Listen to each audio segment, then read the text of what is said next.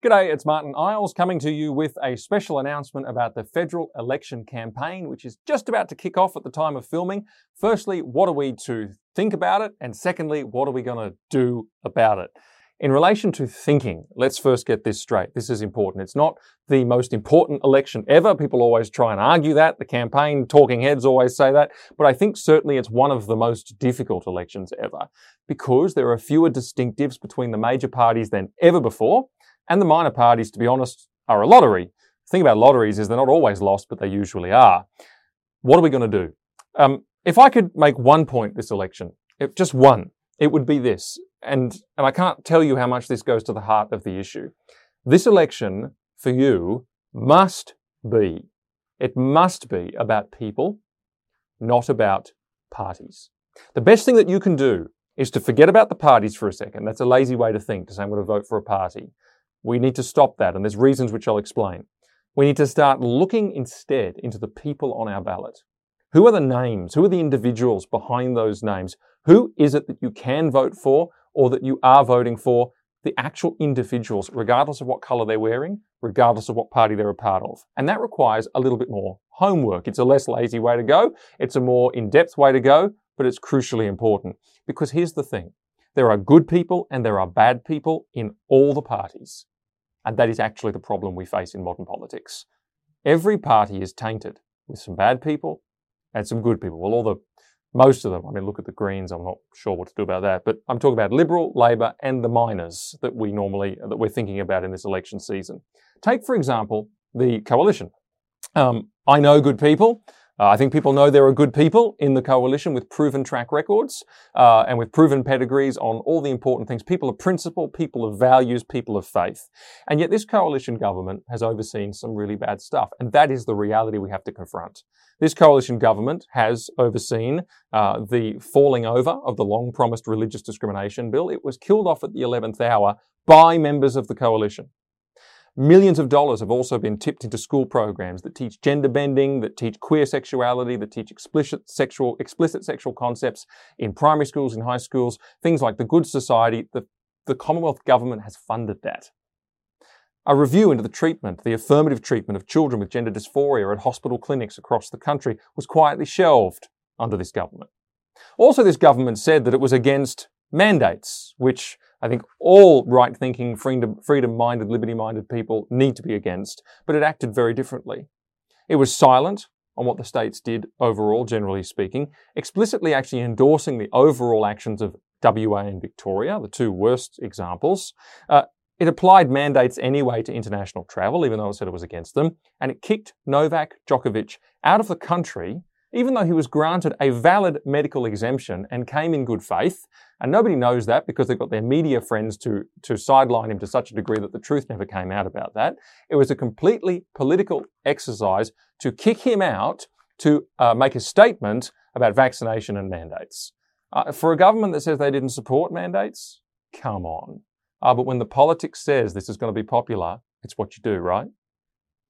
Also, mitochondrial donation laws, otherwise known as three parent babies, championed and passed by this government, a process that involves the destruction of human embryos that is against every pro life principle. Financially securing uh, Australia's legacy media was another thing that this government did. They forced big tech, that is Facebook and Google, to pay the legacy media companies, News Corp and, and Fairfax and groups like this, for having uh, social media pages or being on their social media platforms which is bonkers. So the media company gets the privilege of being promoted through the social media platform, and now the social media platform has to pay them. Why? Well, it secured the financial future of struggling legacy media companies. That was this government. Um, also, the escalation of Australia's debt over the pandemic period has been among the greatest, if not quite possibly the greatest, in all the world. No fiscal restraint at all, which is what coalitions are meant to do. And there's been, I think we all know, a general void of conviction and leadership. It's been far more about chasing the polls, chasing the approval, running the focus groups, a huge lack of actual conviction leadership. But you say, well, aren't there good people in the coalition? I thought you just said that. Ah, yeah, but they're not in control. They are actively disempowered in the present government. Take Labor, for example. Um, uh, you know, in Labor's case, you say, well, are there good people in Labor? Well, yes, there are. Senator Kimberley Kitching was one. Uh, on social and moral issues, she was mostly solid. Um, not entirely, but mostly. Uh, she wasn't woke. She was great to work with. Uh, she was reasonable. There are others in Labor like her. Others who were a little more empowered actually after the 2019 election when Labor lost ground in um, faith, uh, in seats with significant faith communities on the, on religious freedom grounds. And that actually changed their whole approach to the religious freedom issue, by the way, in the last few years. Um, so it had an impact. And you can see how sometimes good people can be empowered by what happens in the electorate, which is where we come in in a minute. Uh, I'm getting ahead of myself. Uh, but, you know, these good people are there. Um, and you might look at me and think, really? Well, see, the thing is, they're not in control. They're not empowered in Labor. Also, the minor parties, the same principle holds. I get a lot of people saying, oh, I'm never voting major again, I'm voting minor. Well, there's a problem with that. You've fallen into the trap I described, which is that you're focusing on the parties, not on the people. And here's the thing in the minor parties, they have the potential to be every bit as bad as the majors because there are good candidates and there are bad candidates running in all of them. And we all love freedom, especially after the last few years, and I completely sympathize. But we don't love abortion, we don't love euthanasia, we don't love queer education, we don't love compromised Christian schools, we don't love the loss of religious freedom, and so on and so forth. And take it from me, there are candidates in some of these major minor parties who are bad on that stuff. They really are. Just as there are some who are good, but here's the point. It depends on the people, not on the candidates. Uh, it depends on the people, sorry, not on the parties. I'm fine with minor parties winning some seats. In fact, I'd quite like it if they had the balance of power in the Senate just to gum things up a little bit and stop the government doing anything bad, especially if Labor's going to win. Um, but I want the right people from the minor parties to get in so that the right people are in control of those minor parties. Otherwise, we just have a repeat of the majors where the wrong people are in control. And we run that risk and it could actually happen. To use a biblical metaphor, then, the problem we have in politics right now is that the wheat and the tares are growing up together in the parties. And it is for this reason that I just want to get some perspective for a second. Whichever of the major parties wins, there will be a silver lining. Don't just focus on the next few weeks. Focus on the big picture and where politics is going here. If Labour win, you can expect faster social change, and that will be bad. But the silver lining is this the coalition may reflect that they simply can't take their base for granted. They can't uh, treat them with indifference and expect to win elections. And that will empower, that in itself will empower the good people in the party to start conversation, to start reform. Okay? And it will disempower the bad ones who've been ruling the roost, especially of late. Now, if the coalition win, you may get a slowdown, not a stop, but a slowdown of social change, and that will be good. But the silver lining is that um, no, I'm sorry, that is the silver lining. The, the, the other side of it is, the bad side is that they may not actually get a chance to stop and reflect. Um, and they may carry on with business as usual. And here's the other perspective Labor will win. If they don't win this election, they will win the next election. Or if something historically abnormal takes place, although it already would have, but if something historically abnormal takes place, it'll be the one after that. Here's the thing, see, the parties currently, in the present state of politics, with the wheat and the tares everywhere, the parties don't hold the answers. The right people and the empowerment of the right people in those parties holds the answers. And you say, well, how do we empower the right people in those parties? Well, we've got some ideas, fortunately. Um, what we plan to do actually is together as ACL run the biggest information campaign that we have ever run. It's a campaign, importantly, that is, that is targeted, at the, targeted at the public it is a campaign that is targeted to the public at large. It is not just to ourselves and our supporters. We're not just producing tables for our people. No, no, we're going out into the mainstream to campaign to change minds in the community. It is also focused on key seats where the MPs or the candidates have a record on those issues that we really care about, like religious freedom, like Christian schools. Um, it's, it's based on where those MPs uh, have a, there's a story to be told about them good or bad. Um, it's important, it's focused on those important issues to people of faith or who are sympathetic to faith. You say, well, how do you do that highlighting in the community at large? Well, the effort's firstly going to be supported by a number of you who are watching this, our wonderful volunteers, 7,700 active volunteers. I like to call them activists for truth, but people don't like the activist word, but that's what you are. You're activated. Um, 7,700 volunteers, which is a huge number uh, by any stretch. Uh, it'll be supported by our pool of those people. Uh, it'll include multiple flyer drops in the key electorates that we are looking at, uh, both by Australia Post and volunteers. It will include phone canvassing. It will include phone technologies like robocalls, ringless voicemails, billboards uh, right across in a number of places, newspaper ads, maybe corflutes, other technologies and methods as well. We're going to do all that in the mainstream. You say, well, who uh, are you going to be highlighting? I'm glad you asked. Firstly, some of the people, to hold them to account, who have been seizing control of the Liberal Party lately to pursue an anti faith agenda, uh, who are actually part of a bit of an ideological cancer in the party, and they're just doing what they want because they have confidence that there's going to be no consequences. Well, it's a new day. That's no longer the case. Uh, people like Bridget Archer in the electorate of Bass in Tasmania, Fiona Martin in the electorate of Reid in New South Wales, Trent Zimmerman in the electorate of North Sydney in New South Wales, Dave Sharma in Wentworth in New South Wales, and from the crossbench, uh, Rebekha Sharkie in Mayo in, in South Australia. Um, why? Well, in the case of Bridget Archer uh, and Rebekha Sharkie, you have MPs who voted against protecting people of faith from discrimination, who killed the Religious Discrimination Bill, and also voted in favour of repealing laws that allow Christian schools to employ, to teach, and to otherwise operate in accordance with their faith. So the laws that allow Christian schools to be Christian, they voted to delete them from the legislation. That's why. Trent Zimmerman, very similar, except that he didn't actually vote against the religious discrimination bill. He didn't actually vote uh, uh, against protecting people of faith from discrimination. He walked out of the chamber and didn't vote at all, which was a strategic move, but we're calling him out on it.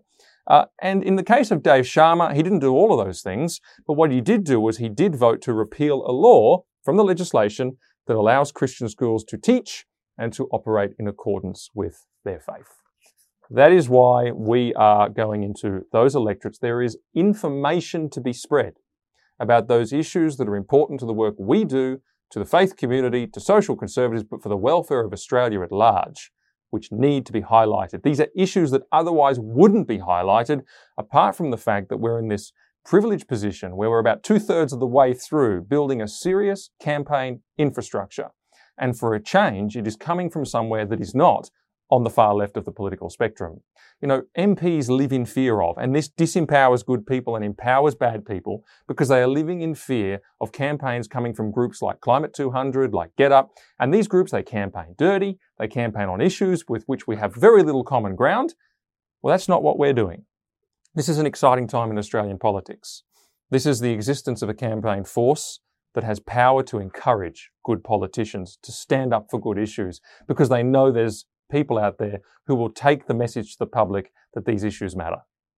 And it also disempowers, because the mainstream media is not going to do that. They don't do that. You know, these other uh, campaign juggernauts don't do that.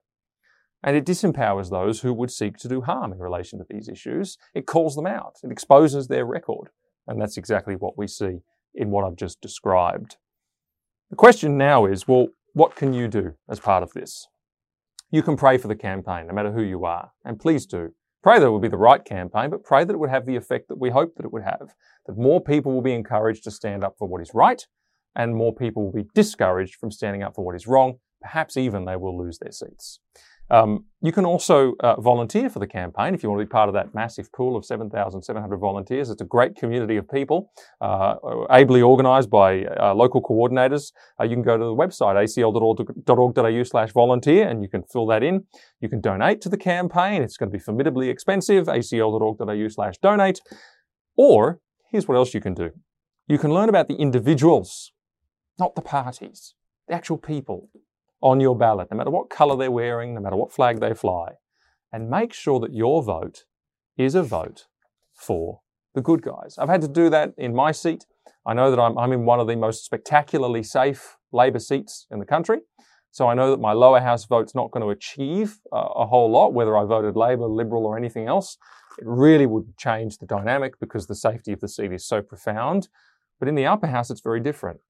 There is a candidate in my area. In fact, I might as well say this. This is not an ACL endorsement. We're not allowed to do that. But personally, this is my calculus in the ACT in Canberra. I've got Senator Zed Seselja on my ballot. I don't know who the minor party people are. The Labor person's got a bad record on important issues of faith and, and values. Senator Seselja, Zed Seselja, even though he is a senator for easily one of the most, if not the most progressive jurisdiction in Australia, he has held firm on everything from religious freedom, same sex marriage, euthanasia, and more besides. Uh, a great guy of conviction. And I know he's incumbent, he's got the track record. I'll put the one next to his name. That's what I will do. And most of you, the vast, overwhelming majority of you, don't live in the ACT, secular paradise that it is. uh, but but uh, where you are, you need to do the same calculus. Who is it? Forget the colours. Who is it? Do I know anything about them? And vote accordingly. All right, I've been way off script. Where am I? Um, I want to, yes, I want to just say a thing for a moment about the policies that I've highlighted. So I just mentioned this big campaign we're going to run. I just mentioned this information we're going to spread. About what? Well, it's about the way that different candidates have supported or opposed um, matters pertaining to religious freedom and matters pertaining to Christian schooling. Why would I choose those issues? Well, when I say religious freedom, I mean freedom ultimately for the gospel of Jesus Christ to be spread through speaking and proclamation and to be spread through people's lives, testimonies, and witnesses, living out the claims of Christ on their life in their community. And I want religious freedom because in the government system that we have in this country, which is a liberal democracy, that is actually the best way to guarantee that the gospel is free to be spoken and free to be lived out in every way. And I want to make this point. This is right and this is proper, and I'll explain why. It's in 1 Timothy chapter 2 from verse 1. It says, First of all, then, I urge that requests, prayers, intercessions, and thanksgiving be made in behalf of all people, for kings and all who are in authority, so that we may lead a tranquil and a quiet life in all godliness and dignity. This is good and acceptable in the sight of God our Saviour, who wants all people to be saved and to come to a knowledge of the truth. For there is one God and one mediator also between God and mankind, the man Christ Jesus. Okay, pray for kings. Pray for those in authority, right? Government. Why? Well, there was no democracy, uh, so prayer was the single choice that people had. Uh, and it remains the best choice that we have. Okay, it's still the priority. Okay, for all this activism, prayer is always the priority. But pray to what end? Or we might say in our age, pray and act and witness to what end? That we may lead peaceful and quiet lives in all godliness. In other words, pray that the godly life would be a peaceful life. Interesting. It's not that far away, is it, from saying pray for religious freedom? It's kind of a similar thing. But why is that important?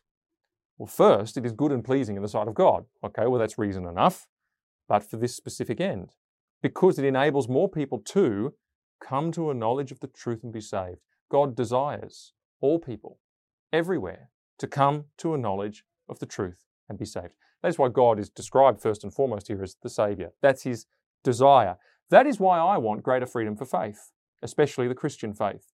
Not for myself, not because I demand my rights. I want it because God wants the truth to be spoken and the truth to be testified to in our lives so that others might hear it, others might experience and encounter it, and yes, others might be saved by it. This is why Christian schools need to be included. Because Christian schools are still one way uh, through which many a young person or a child is evangelized and discipled. I know. I went to one. I saw this happen. In a Christian community, that's what happens. To strip Christian schools of their rights is to stand in the way of the knowledge of the truth. So, particularly to that demographic, uh, particularly the ones that come to Christian schools from non Christian families, very common. So note that this is not so much freedom to be a Christian, freedom to be comfortable. Because if there's one thing that Jesus made absolutely clear, it was that we can't expect comfort in the Christian life. He said, take up your cross. He said, count the cost, otherwise you're being foolish. Uh, he says, the apostles said, rejoice in trials. Paul said, everyone who seeks to live a godly life in Christ Jesus will be persecuted. Those are all quotes. It's not so much freedom to be a Christian, it is freedom that enables people to become Christians. There is nothing greater than that in all the world. It is a prayer that the uh, statement in Acts chapter 9, verse 31 would come true, where it says, So that the church in all Judea and Galilee and Samaria had peace and was being built up, and walking in the fear of the Lord and in the comfort of the Holy Spirit, it multiplied. What a blessing is that that picture would be fulfilled. And here's an important consideration religious freedom is not so much a right that just exists somewhere in a statute or something. as it is a practice. We need to be practicing religious freedom whether we have it or not. In times that are free, in days of liberty, we need to take advantage of it. We're all evangelists, you know. Doesn't matter what your calling in life, what your vocation, you are an evangelist. That's something that is common to every disciple of Jesus. Every Christian in this world has been made an evangelist. We need to actually use the liberty that we have. We need to be used by God to make Christians through our words, through our lives, through our deeds. It's important. And I do, I am concerned that in these days of liberty, we are not taking seriously enough the opportunity that's before us and taking the opportunity while it's here. Now, in times that are not free, in days of tyranny, here's the thing you need to do it anyway, right? It's a practice, not just a right.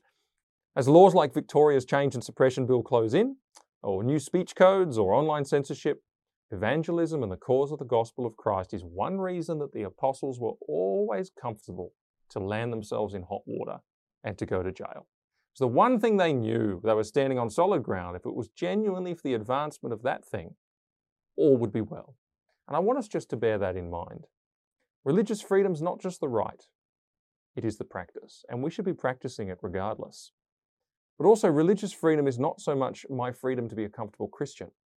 It is far more about the freedom that means that others will become Christians. And that is why I am very convicted that these are the right issues presenting in the last year or so to highlight in this election campaign because it's one way that we can advance the freedom for all people everywhere to come to a knowledge of the truth and be saved. I'm Martyn Iles, and that was, uh, well, I was going to say the truth of it, but I introduced it as our federal election announcement, and that's exactly what it was.